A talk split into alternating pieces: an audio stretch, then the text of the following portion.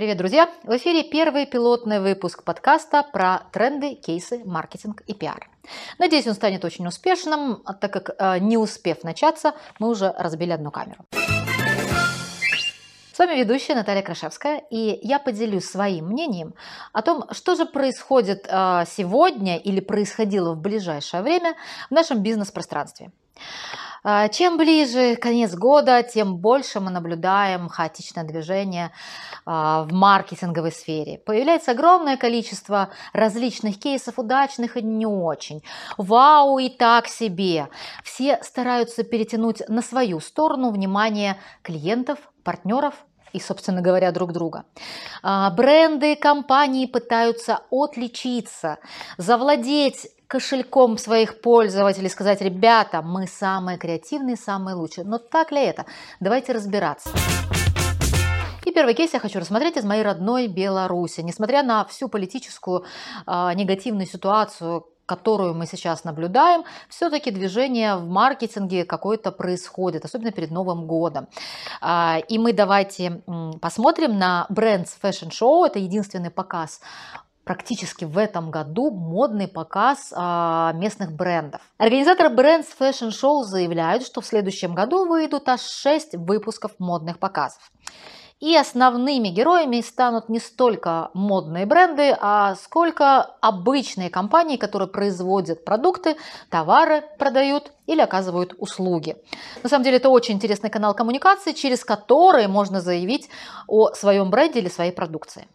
На днях Сбербанк выпустил очень веселенький ролик, основным героем стал которого любимец 80-х Джордж Милославский. Всем известная комедия, и здесь мы наблюдаем тренд ностальжи.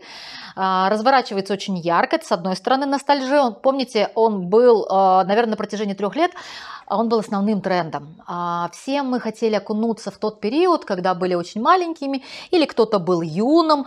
А, для многих это было счастливое время, а для наших детей, для нового поколения, на самом деле это возможность заглянуть, а как же жили их родители. Этот тренд будет соблюдаться и в 2021 году актуально. Второе направление, которое хочется отметить в этом ролике, это абсолютно инновационный тренд а, нейросети. Именно нейросети и искусственный интеллект станут основными технологическими а, инструментами для маркетологов будущего, ближайшего будущего. Рекомендую на это обратить пристальное внимание, изучить и подумать, сможете ли вы себе позволить хайпануть во всем.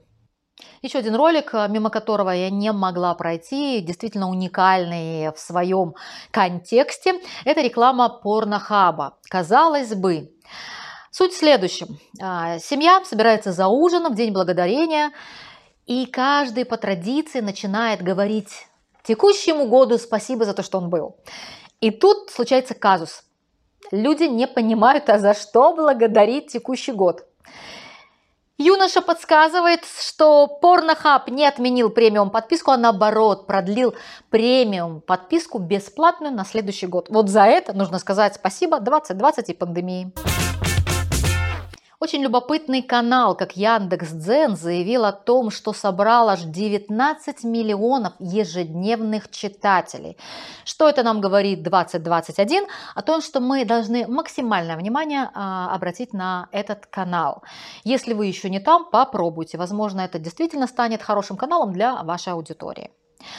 Microsoft. Microsoft заявила о создании виртуальных клонов а, умерших людей. Вот вам, пожалуйста, черное зеркало в реалии. Если вы не смотрели этот сериал, очень рекомендую. На самом деле никакой фантастики. Все будет со временем исполнено, что там декларируется. Обратите внимание, и, возможно, вы найдете какие-то моменты, которые сможете применить в своем будущем. А компания Danone, которая декларирует семейные ценности, решила пойти по пути экологичности. Тренд абсолютно не новый, но он будет набирать реактивность и в 2021 году. Что сделала компания? Она заявила, что теперь йогурты будут вырабатываться из а, списанных фруктов. Ну и вы можете представить, что за этим последовало. Аудитория разделилась ровно на два лагеря, и если один сразу нарисовал себе а, прям такие вот ну, не совсем приглядные фруксики, то вторая аудитория поддержала компанию, сказала, что вы красавцы. О чем это нам говорит? О том, что сегодня компания должна понимать, а, она не может нравиться абсолютно всем. Сегодня мы выбираем ту аудиторию, с которой хотим пойти дальше, с которой совпадают наши ценности и не идти на поводу той аудитории, которая нам абсолютно не нужна. И еще один очень любопытный кейс, который заслуживает вашего пристального внимания. Альфа-банк запустил а, интересную активность в коллаборации с Моргенштерном. Целую неделю такой экстравагантный певец рассказывал своей аудитории, что он обязательно снимет клип на 10 миллионов рублей. И он действительно сдержал свое слово. Он снял клип на 10 миллионов рублей, но э, эти деньги заплатил ему Альфа-банк за рекламный ролик. Кроме того, 1 а, миллион он разыграл среди своих подписчиков. Что здесь, а, на что здесь нужно обратить нам внимание, какие выводы сделать? Коммуникации с аудиторией все больше и больше будут приобретать некий такой завлекающий характер. А, внимание аудитории нужно будет поддерживать постоянно и даже в каком-то детективном плане. Нужно будет аудитории разгадывать, а что же это следует. Либо аудиторию держать вот прямо на подхвате, чтобы она все время думала, а что будет завтра, а что я узнаю завтра. А, это очень важно. Если вы сумеете сделать а, таким образом, выстраивать свои коммуникации, то вы действительно сможете отстраиваться от конкурентов конкурентов. И завершающим кейсом в этом выпуске станет антикризисный кейс от белорусского Альфа-банка. Что произошло? А, я полагаю, что достаточно долгое время Альфа-банк разрабатывал определенную акцию, в результате которой банк должен был сменить цвет своего логотипа на иные цвета, соответствующие определенным социальным сетям. А, в этих же условиях а, банк выпускал разноцветные карточки, которые предназначались разным аудиториям. Но, безусловно, банк не просчитал а, ту повестку дня, в которой мы сегодня с вами живем, в которой живет а, аудитория Беларуси. И смена провокационного красного цвета на фиолетовый, синий, по-моему, желтый действительно вызвала просто бурю э, или волну негодования со стороны обычных людей. Как поступил Альфа-банк? Вместо того, чтобы начать коммуницировать и работать с аудиторией, он объяснил таким образом, что, ребят, не волнуйтесь, меньше паники, все вернется скоро на свои места, и, собственно говоря, все будет в норме. Это вызвало еще одну волну негативной реакции. А что можно было сделать на самом деле? А, идеального рецепта в таких ситуациях не существует. Всегда есть контекст некой ситуации, и нужно рассматривать а, решения, принимаемые в, этой, в этом контексте. Да? Действовать нужно быстро, а, но разумно.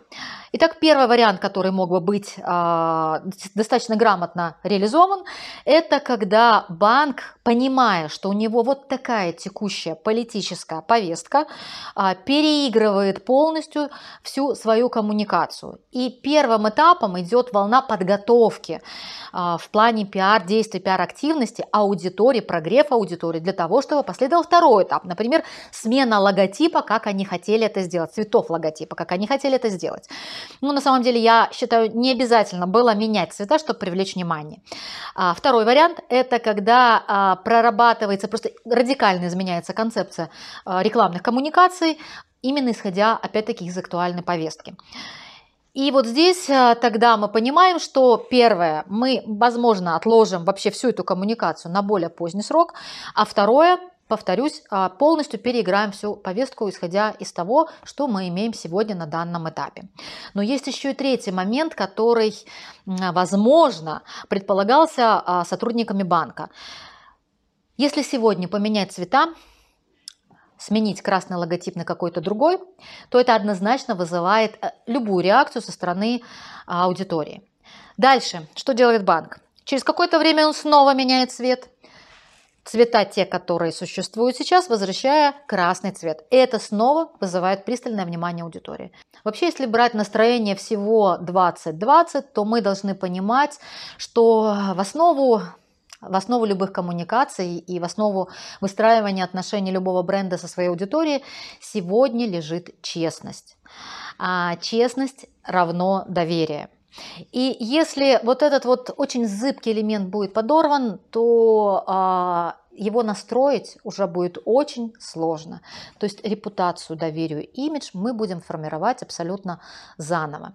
Я искренне рекомендую брендам, которые хотят хайпануть или которые, не подумав, проводят какие-то коммуникационные активности, 10 а, раз пересмотреть свою позицию, и лучше что-то не сделать, чем сделать и потом а, винить себя за вот эти совершенные действия. Вот на этой лирической ноте я завершаю первый выпуск. Огромное спасибо всем, кто прослушал его до конца, и очень хочется мне как раз получить от вас обратную связь. А, какие темы поднимать? Вообще, было ли вам интересно? А, что стоит изменить? Что стоит привнести? Ну и, собственно говоря, вообще стоит ли продолжать? Жду ваших комментариев. Спасибо, всем удачи, до встречи на следующей неделе.